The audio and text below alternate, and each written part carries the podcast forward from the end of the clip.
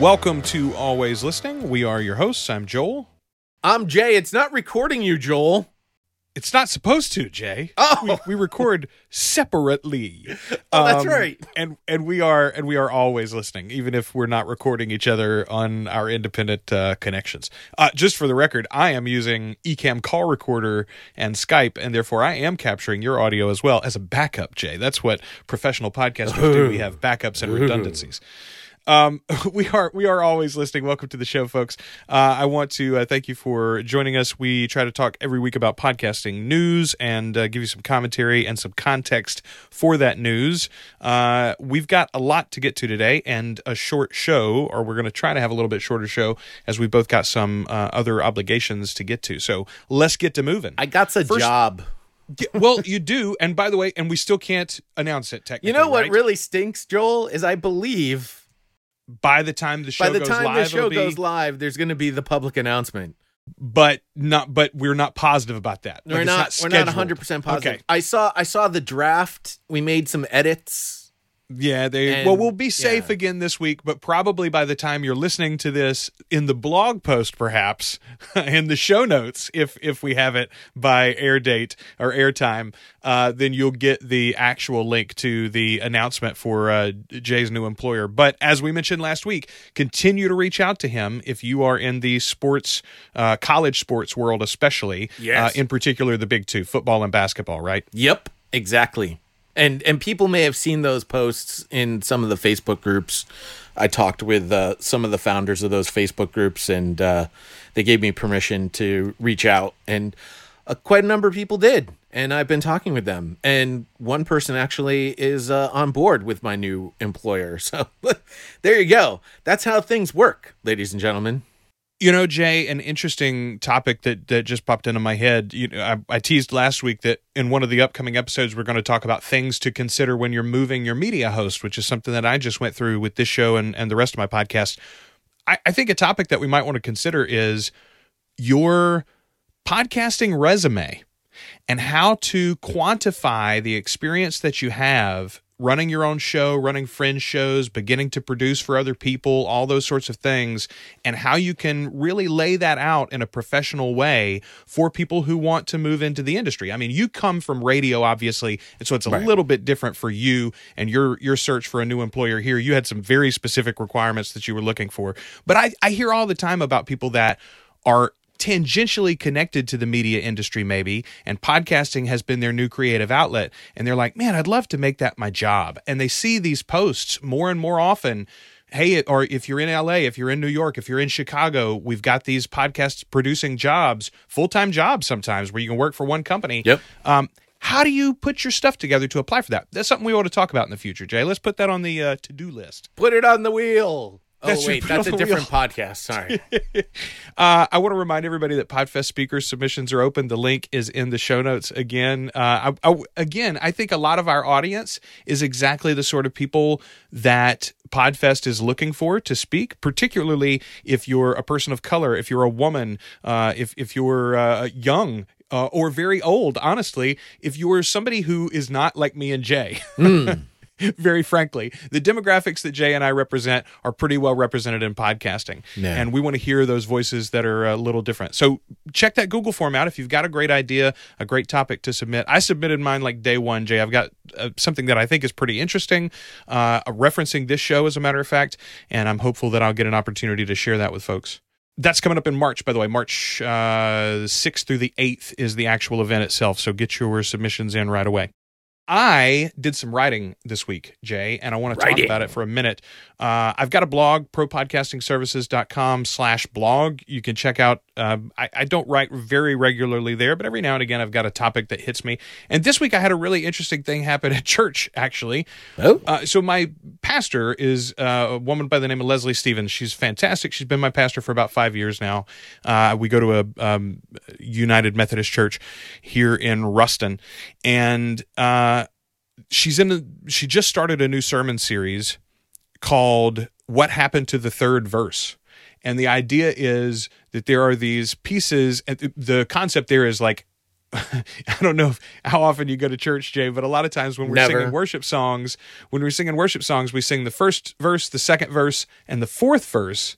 But just like for time, you skip that third verse a lot. The third verse gets picked on very, very often in hymnals. It's just that's a thing. Is there And- no and- content in that verse? Is that what it so is? no, there is. There's always content. There's not. There's nothing wrong with the third verse, and it's not like many times the fourth verse is not necessarily like an ending or a conclusion. You would think, well, you've got to you've got to read the ending, but it's not like that. It's not like a narrative all the time. So I I don't know why we skip the third verse, but we do.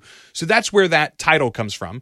But the idea for the sermon series is going and finding little verses in the Bible that you just don't hear very much talked about that you've never heard a sermon on or you've hardly ever heard a sermon on. And in particular this first uh, sermon was on the story of shagmar from the book of judges. So uh, shagmar has exactly two verses written about him in the entire bible. Is Uh, it there's- Shagmar or Shamgar? Uh, you know what it's shamgar you're right it is shamgar Yeah, I was just reading your article. I was just reading it. Uh, I, I have So no I got it right in the article. I got it wrong in the sh- in the show notes. Look at that. It's Shamgar. Um, yeah, Shamgar is a better name anyway. Shagmar is, is sounds like a Popeye villain. so Do you Shamgar. shag, baby? I'm so glad you told me that. By the way, I'm so glad you corrected me. Thank you. Um, Shamgar was in the book of Judges. He's got two verses written about him. Uh, one verse references the fact that during his time, the land was very troubled and uh, people stayed off the highways and travelers, like the, the caravan stopped running, the, the trade routes stopped and everything because there were so many bandits, theoretically. Uh, and then the other verse says that he came after this other guy. He was the son of Anath. Uh, he used an ox goad to kill 600 Philistines and he also saved Israel. and that's All right. it. That's all that's said about him in the entire Bible. So what what is an ox goad? First of all, an ox goad is like it's something that you would use. It's basically like a cattle prod. It's a long pointy stick, and maybe it has a hook on the end of it as well, so that you can like pull up stones and things out of the field. Uh, and then uh where like what was the deal here? So the philistines were an invading army effectively for the israelites at this time.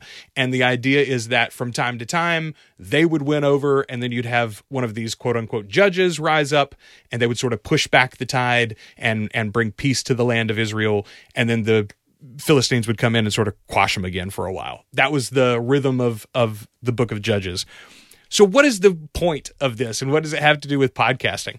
So, there's a book actually written about Shamgar, and I've got that linked in the article if you want to check it out. But the the author of that is actually the founder of the Orlando Magic, which I was like, oh wow, I didn't know. I'd forgotten. I think I knew originally that he was connected to faith, that he that he was religious, and that he uh, wrote books about you know like motivation and stuff like that. But this is the three Success Secrets of Shamgar is the name of the book, I believe. And the the idea is that he started where he was, he used what he had, and he did what he could. So like 600 Philistines is a lot, maybe, but it's not as much as Samson, right? Like Samson killed a thousand with a jawbone, supposedly, and then also he pulled the building down. It- like Samson is a hero that basically, even if you don't go to church, you know the story of Samson, maybe. Sham Shamgar you've never heard of. Never heard Uh, of Shamgar. And yet, and yet, the end of that verse says he also saved Israel, right? So the idea is that he started where he was, he used what he had, the ox goad, because he was a farmer, and he did what he could. 600 was all he could do. He brought a little peace to his little region and his little neck of the woods.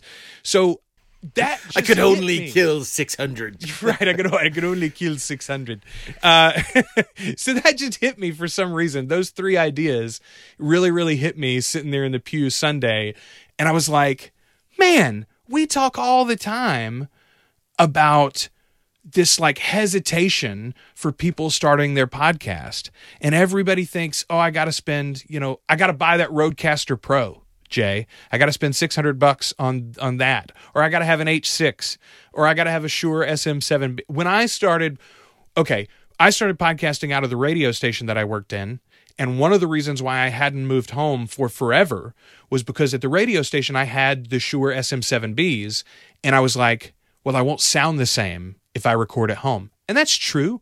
I don't I'm recording on an ATR 2100 now. I don't sound like I do on a Shure SM7B. That is absolutely true. There is a difference between those mics. Is it a $200 and 50 is it a $250 difference? And I would argue it's not. Um I think the ATR 2100 sounds perfectly clear. I've done audiobooks on this. I've done commercial voice work on this. I've done uh, a ton of podcasting on this. My point is, we can all take a lesson from Shamgar. I'm so glad you told me it wasn't Shagmar. We you did miss a lesson from you did you did you did uh, flip it again at one point in your uh, Did I in the your article? I got to go Yeah. back and I got to go fix my typos. You referred to him uh, as Shaggy too, Shaggy. I did refer to him as Shaggy. You're right. should be um, Shammy. Shammy. You're it's you're Sham wow. right. Should be Shammy. Uh, but we can all do that. Literally, anyone that's listening to this podcast, you're doing so on a computer of some sort. It's either a laptop or a desktop. It's an iPad or a, a you know a Galaxy tablet or it's a smartphone. Any of those devices are capable of of being a, a podcasting device. Microphones are super cheap. I've I've been recording a bunch the last couple of nights with my kids, Jay, and one of the things my wife keeps she's like, "Oh my god, the kids are playing with the mics." I'm like, "Babe, those mics are thirteen dollars a piece. I don't care. Like if they break them, I'll buy some more. I use Pyle PD mic 58s. I've got them linked in that article. Those are thirteen dollar a piece XLR mics. You could buy a hundred dollar uh, uh, USB audio interface to plug it into any of these devices, your iPad, your phone, your your computer, and you can be recording in very high quality. Honestly, Jay, you're going to beat a tremendous number of the podcasts that are already out there and producing anyway. If you just do those very basic things, it's a minimal investment. You don't you don't have to be an expert on anything. You're interested about a topic, you're passionate about a topic. That can be what you podcast about. Start where you are, use what you have, do what you can. I will tell you, there, there was an article that came out this week about how much it costs to podcast. And they broke it down in tiers. But even at their initial tier, it could cost you, if you already own a phone, let, let's take a phone out of the, the equation. Let's take a computer out of the equation. Let's just assume you already own those items for whatever other reasons in your life you would have those those particular items. And I think most people do it could literally cost you zero dollars to start a podcast. You you could literally start right now today with zero investment. And it's very easy to do. And you can increase it. And and in some instances you might want to increase that investment. I would I would dare say the most important thing the most important tool for you to get started is a microphone. And you definitely want to get at least an average microphone and, and and you would have better ideas to what an average microphone would have i myself use the blue yeti which by the way it gets a poor rap in the podcasting business. However i dare say if you listen to you and me on this particular podcast you're not going to hear a huge difference between our microphones. And that's because i know how to use this thing and that is the biggest problem. Here's here's where people go wrong. Here's going to be your sound test. I'm using the microphone properly at this particular point in time. It is about six inches or so away from my face. It is directed at my face in a 45 degree angle and i'm speaking across the front of the microphone. So it's looking staring at me. The blue uh, and the dials on the front are looking at me at a 45 degree angle. Now i'm going to turn the microphone to the way that most people would think of using it. And this is why a Blue Yeti sounds like crap because they are now pointing the microphone as it's like a missile heading towards my face and they're talking into the top of the microphone and that is not how you use a Blue Yeti. By the way, on the back, you should also have the dial set so that it looks sort of like I'm just going to say what it looks like. It looks like a butt, a butt imprint. All right? That's the that's the setting you want to have on the back when you're using the blue microphone in its proper way. And there you go. So I'm the- back. Correct me if I'm wrong, but that one has the switch so that you can turn the um the pattern so that you can use it as a tabletop mic to capture a whole conversation. right? Correct. And I would not recommend using it in that manner, but it has the ability to do that.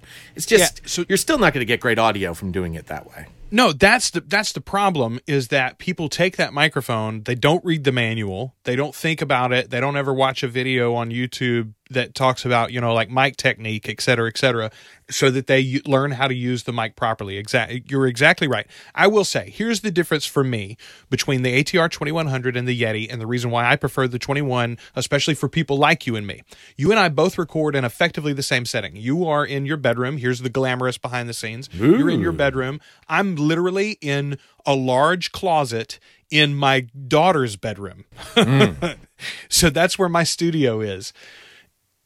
Both of us have effectively the same sound issues. There's fans on, the air conditioning's kicking on and off. Maybe there's a dog that walks by or a cat, et cetera, et cetera. Maybe even somebody, you know, on the other side of the house says something once in a while on my microphone, you effectively never hear any of those things because it is a dynamic microphone and I use noise processing.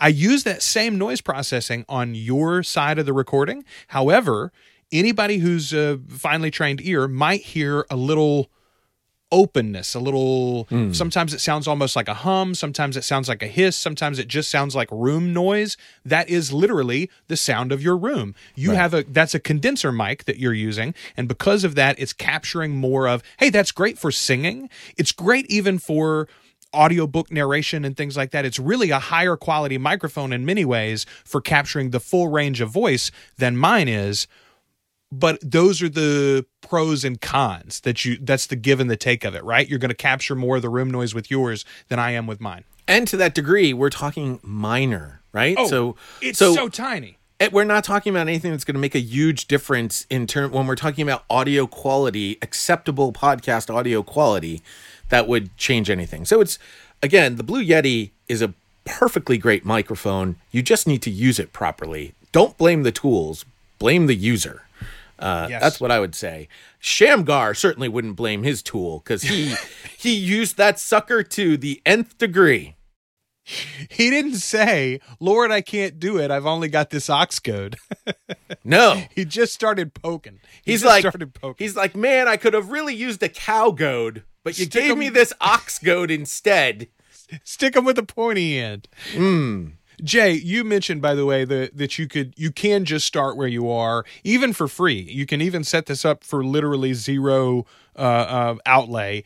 The one that comes to mind, obviously, obviously for anybody that's listening to this, is probably Anchor, uh, now owned by Spotify. They're obviously offering free hosting as well as um, ad insertion. You can even do monetization through them start right away that way if that's something that you're interested in.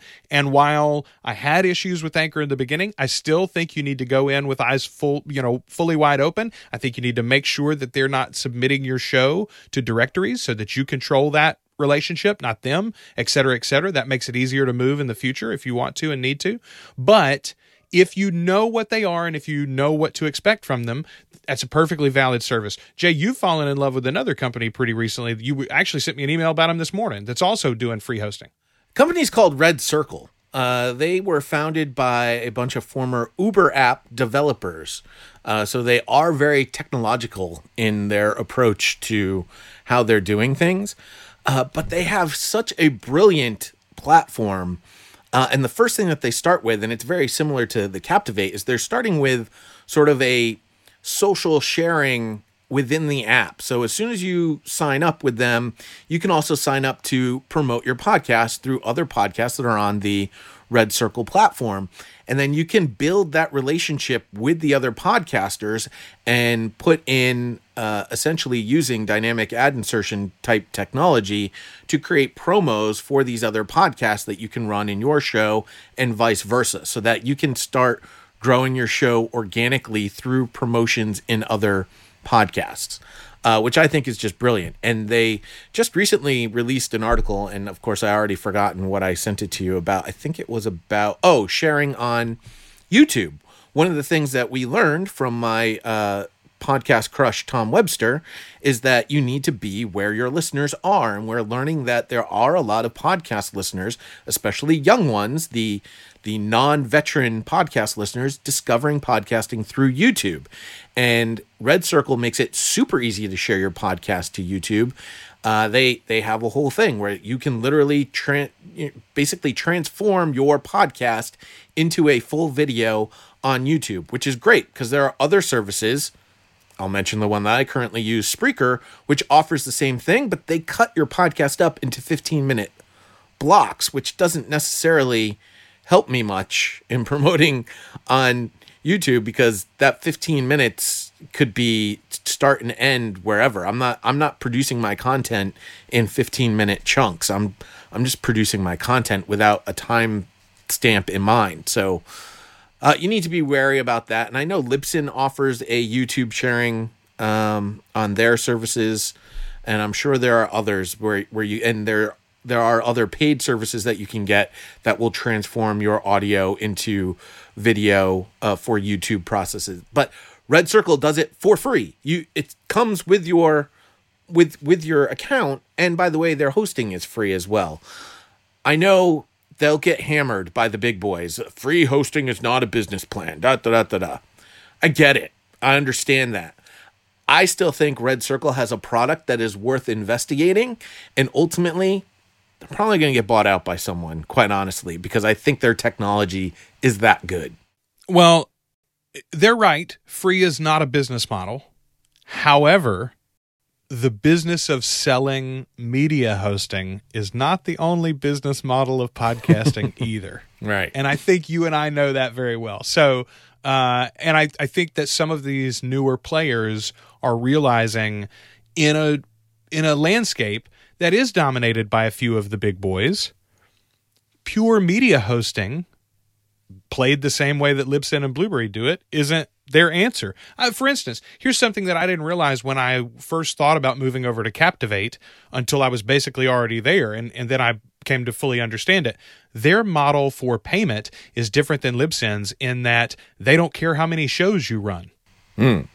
Right? Libsyn is going to charge you per show for the stats package that you not only like how much you upload but also for the stats package that you want. Uh, same thing with Blubrry. Blubrry charges you per individual show for the stats package and there's media hosting that's tied to that for the different packages as well.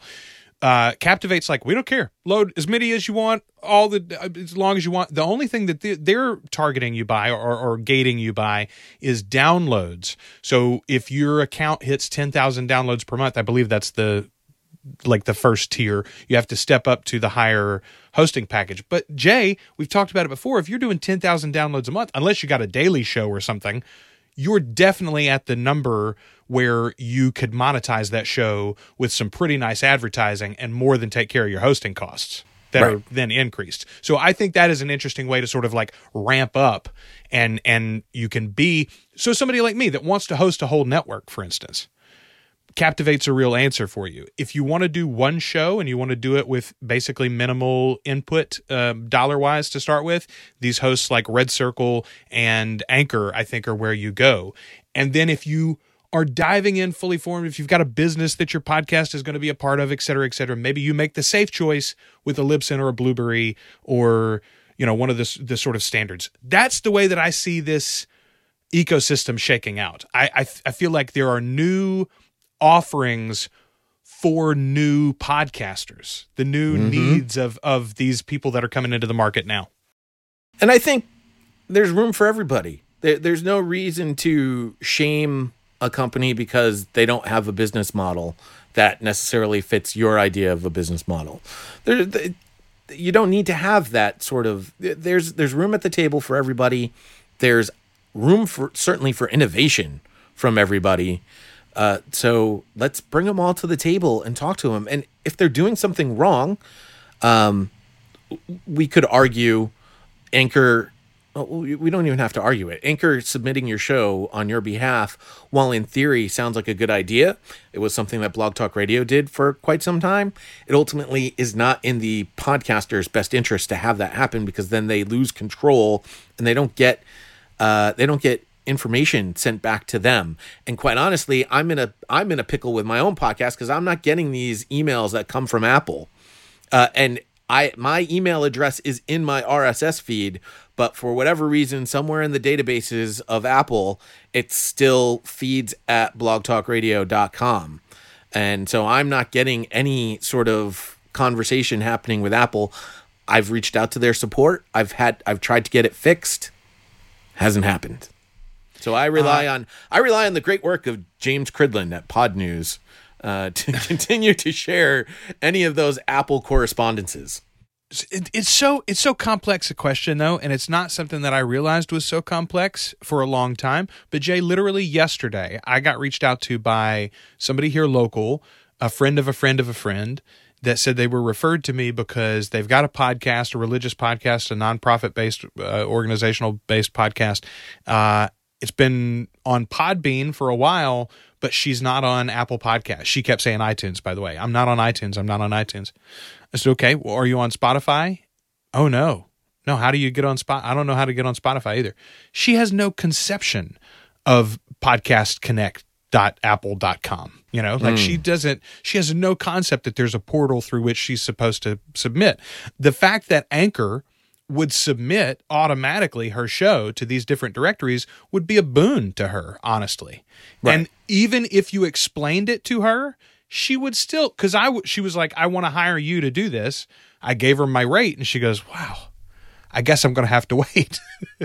you know, what I mean, like honestly, like I'm I was a little expensive for what she wants to do, or I'm she's gonna poke around and see if she can't do it herself, basically, and she wants me to meet me for coffee and that kind of thing. But I'm like, honestly, I see, I see the reason for companies to do this. I wish that they were more open and frank about what they're doing and allowed to educate you out of it effectively, right? Like you should say, hey, we'll submit your show to every directory if you would like us to. The reason why some professional podcasters prefer to do this themselves is X, Y, and Z. If you'd like to submit, here is the portal link.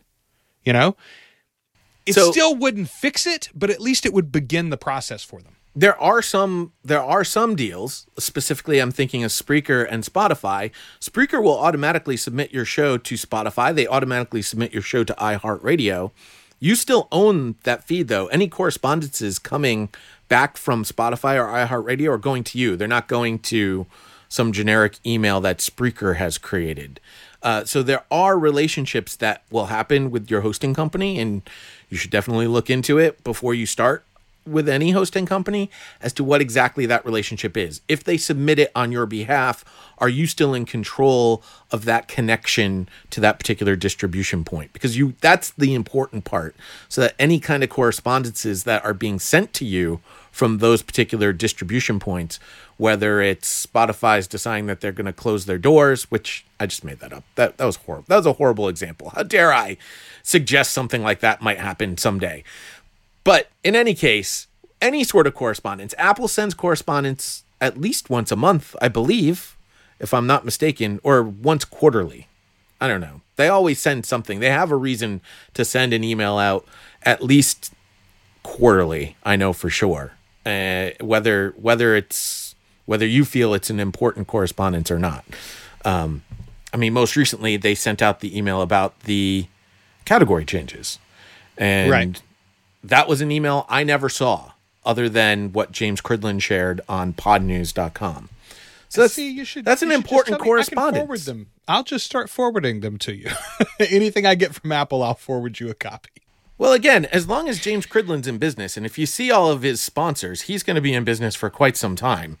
Uh, he is well. He is well to do, my friends. think if you think about it, just look at all of the advertisers that he has. That's thirty bucks a month from each one of those advertisers, so you can quickly figure out how much James Cridland's making from PodNews.com. He's he's doing quite well. Jay, it is uh, time to tell you about a lovely sponsor for this program.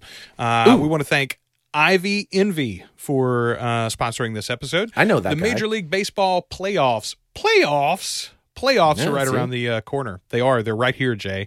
Uh, the Chicago Cubs are in the middle of a fierce battle for National League Central Division. Ivy Envy has been podcasting on the Cubs for 11 seasons now. They are the longest running Cubs podcast, in fact.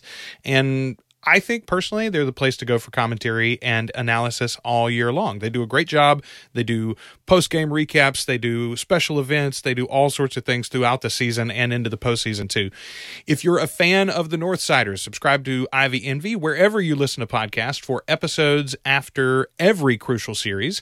Ivy Envy also does live post game shows after every Cubs playoff game. That was one of my favorite. I, I'm not even that big a baseball fan, but a couple of years back when they won the World Series, watching the post game shows leading up to the World Series actual win, like with those guys getting more like eh, they'd come on drenched in sweat. They were all like just like haggard looking, like couldn't handle the amount of pressure and stress they were under as it got closer and closer. Are they actually going to get it done?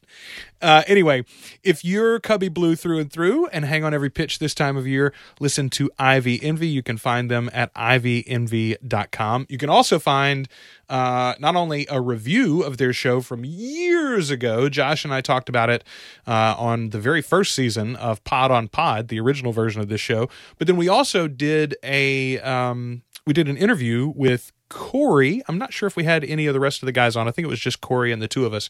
But we had an interview with him uh, where we talked about the show right after we became always listening. So uh, there's a couple of episodes about Ivy Envy in the back catalog of this feed. Check out the link in the show notes for ivyenvy.com. And again, if you are remotely a Cubs fan, that is the show. I got to tell you, Jay, there is one downside to the Cubs doing well in the playoffs. The Red Sox suck. But well, that's, that's, I don't care about I don't care about definitely Boston. a downside for that's sure. That's not a problem for me. My here's my downside if the Cubs continue to do well. The downside is that uh, the other podcast that Corey does that I really enjoy uh, about the Golden Girls, Let Them Eat Cheesecake, will not have new episodes probably until the the Cubs season is over. So I'll have mm. to hmm. wait for my Golden Girls fix. Um, well, when we talked about utilizing your resume uh, in podcasting. I mean, Corey is a perfect example of that because I know he also has done things with the Board of Education in Illinois uh, to so further his podcasting career not not just in Illinois. As a matter of fact, they, they've already purchased sponsorship on an upcoming episode. You're going to hear about uh, his business, but yes, he's got a transition curriculum business that he started uh, based out of his educational career with his know-how in podcasting. There's a great example of taking your your podcasting, you know, um, credentials and taking it to a real career. Very very good point, Jay. Absolutely. There was an interesting article about uh, some effects uh, of podcasting on a TV station here that we want to talk about before we uh, try to wrap things up a little bit. Yeah, so uh, back at the beginning of the month, uh, there was a Detroit television personality. His name is ML Elrick, uh, who also hosts a podcast. He got permission from the TV station also host a podcast called Sould of De- of Detroit, and Sould spelled S O U L D. Uh, very very creative, by the way. Just want to add that two cents. Uh, but in this particular podcast, he went off on the electric company, which happens to be a major sponsor of the television station that he works for. And the television station basically said, ML, you can't do that podcast anymore because of the things that he was saying on the podcast reflected on the station for which the sponsor for which the guy the the sponsor that he was ripping was sponsoring. This is how sponsorship works. This is we've had this conversation how people seem to misunderstand what advertising really is all about. Uh, this is one of those things as more and more personalities, television personalities, radio personalities start getting involved in podcasting. This is sort of the side effect that it can have um, if you don't watch your P's and Q's. So you need to be aware of these sort of things before you decide to just sort of openly rip uh, a potential sponsor. Um, and in this particular case, it wasn't even a sponsor of the podcast, it was a sponsor of his day job. And I can guarantee you the reason why he's doing the podcast is as extra side cash, if he's even making money from the podcast, not from the day job. You got to do everything you can to protect the day job at this particular point. So you need to sort of understand that as you start jumping into the podcasting business that things that you say will be found. There was an SNL comedian who who just made it to Saturday Night Live who said some things that weren't quite so hunky dory on a podcast and that got out and he's no longer working for Saturday Night Live that's exactly what I was going to reference, Jay. I, and I was trying to think of the guy's name, but but also I saw uh, Matthew Passy had shared on Instagram a um, an audiogram of uh, an episode. Let's see, the episode is "Start Here" from ABC News. It's called "A Crude Awakening." I think it's today's episode. Um, But his comment was it seems like hiring managers may start checking old podcast episodes you were on during the vetting process via Start Here ABC. Uh, and that's exactly what they were talking about. You know, in years past, articles, if you'd written something, tweets have been a problem like this because they are so eminently searchable. Uh, blog posts, Google lives forever, et cetera, et cetera. But interviews were different. Videos and podcasts were different. They weren't as explosive. I hear it's funny. I hear a lot of people, the sort of you know celebrity level people that I listen to, I hear them reference this often. They'll say, "If I write something, it's controversy for forever." But I've been saying that thing on a podcast for six months, and nobody ever cared hmm. about it. And it's because it's first, first and foremost, it's in context, right? If you if you can see a clip in a blog post, you can literally take just that quote and paste it on social media or tweet it, and you don't read the whole blog post. You just see the headline or the or the word or the sentence or whatever, and that sounds explosive. Whereas in the podcast, it's in the middle of a 30 minute conversation, a 45 minute conversation. But also, a podcast is self selecting, it's a long conversation. People who aren't really interested in you or your topic aren't going to listen. They're not going to happen by. They're not going to just like stroll by and peruse it. But a blog post, they'll click through, they'll they'll skim, they'll find something explosive, clip it out, and then and then complain about it. Or even more likely, they'll read the headline or what somebody else wrote about it and they'll share it and say that they're pissed off too, right? Uh, Marco Arment talks about this all the time. He says controversial things about Apple for six months on podcasts and nobody cares. He writes one blog post and the world blows up. He's on CNBC suddenly because of what Marco Arment said about, about Apple. And it's because we haven't been transcribing podcasts. We haven't been transcribing videos guess what we're doing now? I've been talking about the three E's in podcasting for how long? And it never once got any sort of mention. And then all of a sudden, somebody else writes an article about the three E's and it gets on literally every podcasting newsletter. I'm like, that is not a new idea. I've been literally talking about that since I started podcasting over 15 years ago. So, again, goes to show the power of the written word over the power of the spoken word. However, once again, podcasting lives forever too. Uh, so there is a, there is a record, there is an audible record that you can always go back to. But like you said, it comes in context. So in the Saturday Night Live comedians particular situation, and I'm I certainly believe that he did not. I believe that he should have lost his job. When you listen back to the podcast, and there's video of it too, there's a different context to the words that he was using than just the words written by themselves. And if you take that into account, I can sort of be like, he's a comedian.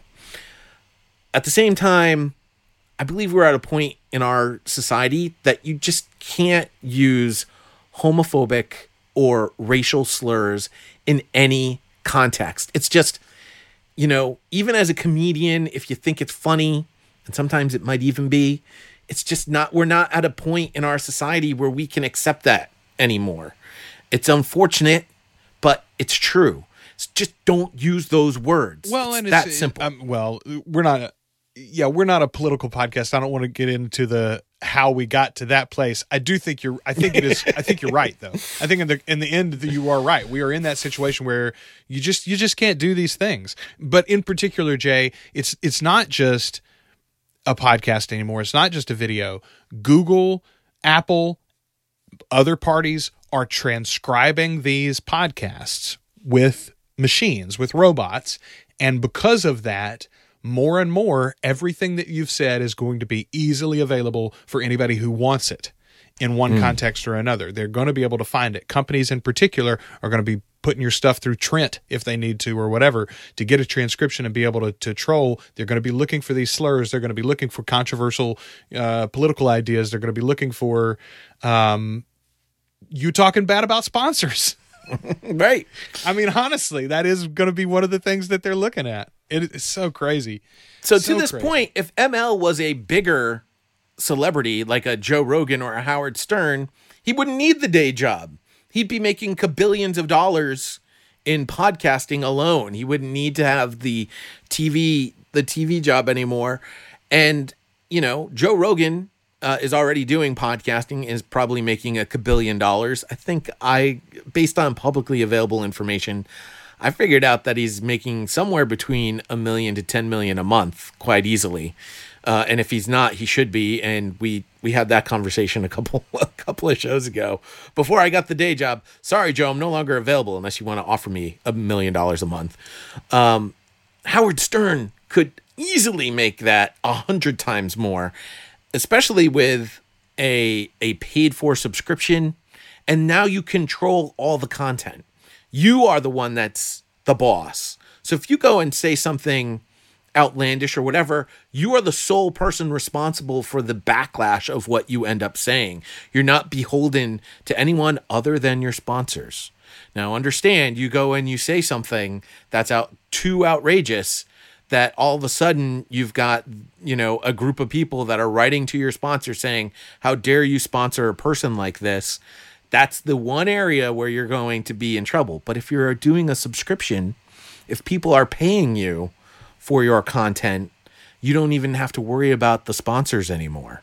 And that's sort of where you get into an area where the people that could do this, Howard Stern, are really in a position of immense power in that regard. The thing that blows my mind is is well, and we've talked about this before. I feel like with Stern, and we'll see when this comes up, when this expires in December 2020, if he does not jump to independence, I'm saying it here, and Howard can come get me if he thinks I'm wrong. You've lost whatever drive you've ever had, old man. You are you are you are washed up, sir. If you don't want to take it, first of all, like who wouldn't want to just be in control of their own destiny particularly in the at the end of their career? You telling me johnny carson wouldn't have wanted to take the tonight show independent if he could have if this modern landscape wouldn't have would have been available to him? Or jay? Honest to god go back to when they took the tonight show away and gave it to to conan the first time. Right. If this would have existed, Jay Leno just would have started his own thing online, and that would have been the end of it. And and NBC would have been out of luck, and Jay would have been a much richer man today than he is. My point is, it is absurd to think about. And because it's not just subscription revenue, right? Jay, he could take, he could convert, as they say, if he could convert just four or five percent of XM listeners, which I guarantee you he could, because he'd be selling them a cheaper package, first of all, and Right. all they're paying for XM for is, or Sirius is, is for Stern uh, Stern, real Stern fans, that's all they're listening to. If he could convert just a handful of those to actual subscriptions straight to him, you're talking about hundreds, maybe $200 million, maybe 240 is the estimate here, I think, per year. Never mind the fact that on the back of that, you could then dump a subset of your content for free online through your channels with, With, advertising. ads Yeah. Yeah, I mean with ads that you control, Howard. Oh my God. I- it, it's unbelievable that Howard hasn't figured this out yet, or that somebody think he know- intelligent that's- enough I'm saying hasn't sat down with Howard and been like, told "Look, him- this is the money. You're ridiculous." they've told him he's a lazy old man. That's my. I'm calling it. He's a lazy old man. But the thing is, is he's Howard Stern. He doesn't even need to be late. Like, Yeah, he can be He lazy. He wouldn't have to do anything He wouldn't have to do That's it- the thing, right, he wouldn't It's have to do it- His apparatus anything. would take care of it. It's like so absurd. So, and and, and so the just- question. go ahead. My my question is why isn't Joe doing that? Does Joe not have a subscription service already? I just assumed that he had like I think Joe does. Rogan Pro on on Libsyn or something, and you could get his app and get ad free versions or something like that. Does I not? believe I believe Joe does, but again, Joe does a lot of live reads, so a lot of his commercials are are not dynamically inserted, and so if he's doing a live read, it's part of his content, and it goes into that. To that point, Dave Jackson released a a Facebook post just recently about Conan, uh, and mentioned that you know. 25% of Conan's content is ads. And you know, I looked at it and it's like he's got like the first two minutes of the show is ads. That's no bueno, by the way. You can't have two minutes of ads right at the beginning of a show. I don't care who you are. That's just not good. He's got a six minute ad break at about tw- at about the twenty minute mark of his content, and I say if it's a if it's a live read, if he's putting his personality into it and he's joking and he's connecting the advertising to the content of the show, I don't necessarily have a problem with six minutes of ad content there either, as long as it's a part of the show. And then he says he's got like two minutes of credits and ads at the end of the show. The dirtiest little secret in podcasting that, for whatever reason, continues to exist to this day. No one listens to that. Zero people listen to that. You can see all the stats. You can see them everywhere. Nobody listens to the end of a podcast, and they're certainly not listening to the ads at the end of the podcast. Until the sponsors finally brighten up and stop paying us for those, you should load the heck out of the back end of your podcast. Throw six ads at the end of a podcast for crying out loud. You know, 12 And- minutes of advertising after I say goodbye. I mean, quite seriously. And then, and then, if you really wanted to be sneaky about it, throw in a blooper or or some sort of secret call to action, like maybe a contest. Like, hey, if you're listening to this and you email us at XYZ, uh, we're gonna give you twenty five hundred bucks. I mean, could you imagine the next show you come on and be like, hey, congratulations to Corey, you won the secret contest. You emailed us at the right time. And I was just like, man, I, I don't have, quite honestly, I don't have a problem with Conan uh, having that many ads in his show. It's just the two minutes at the front, he's got to change that. He, he's definitely got to do like a one minute teaser and only have one minute worth of ads at the beginning of a show. Having two minutes is just, that's, you're just being greedy. I, I have never turned off a television show or a sporting event because of advertising, Jay. And I have never stopped listening to a podcast because of advertising either. The skip button is right there. I have a TiVo in my house and I watch even live sporting events. I try to watch them about five minutes behind because I do like to skip ads sometimes. So that's okay. That's what the skip button's for. But eh, you deciding to use advertising to monetize your content is not ever going to hurt my feelings. It's just not. I don't understand that. And if you don't believe me, then believe NPR, who Yes. just reported they're going to earn more money from podcasting in 2020 than they will from radio. Let me repeat. NPR says that they will earn more from podcasting in 2020 than they will from the radio. James Cridland at Podnews adds, it's not quite as easy as that, of course, since NPR is rather more in control of its podcast than its content on member stations, but even so, it's quite a claim. And Nick Quah in Hot Pod, this week's Hot Pod, puts it even more perspective. Should the projections pan out, that would mean it took NPR about half a decade, that's five years for those of you who don't do math, to reach this point following the early 2015 launch of Invisibilia, arguably the start of the organization's modern podcasting era. Five years, they're making more profit from podcasting than they are from radio.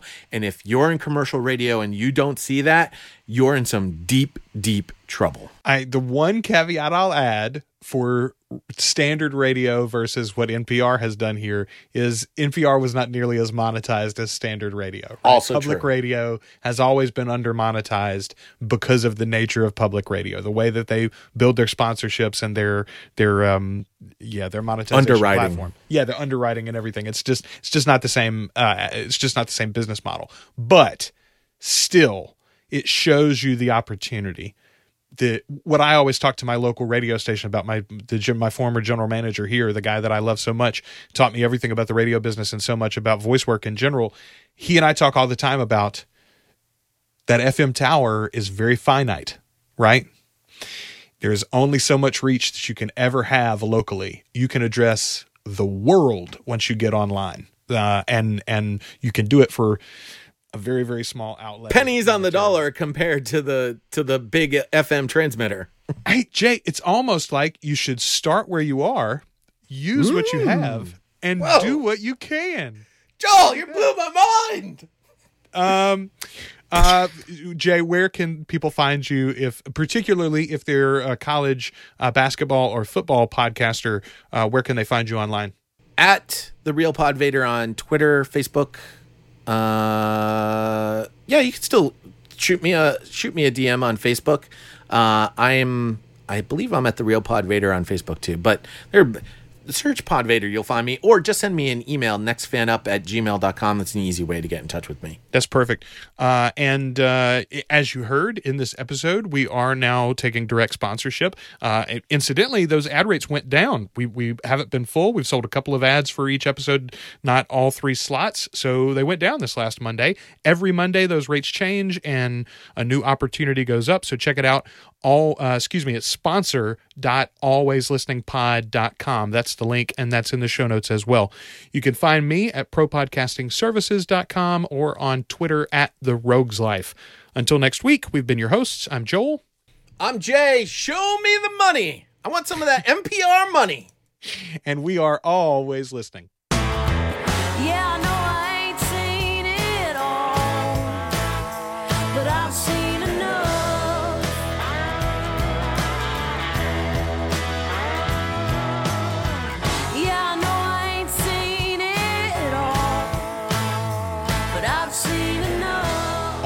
Always Listening is a proud member of the Two Guys and a Rogue network. You can find all of our past episodes, including more than a hundred podcast reviews, at alwayslisteningpod.com in Apple Podcasts, Spotify, Stitcher Radio, or anywhere you listen to podcasts.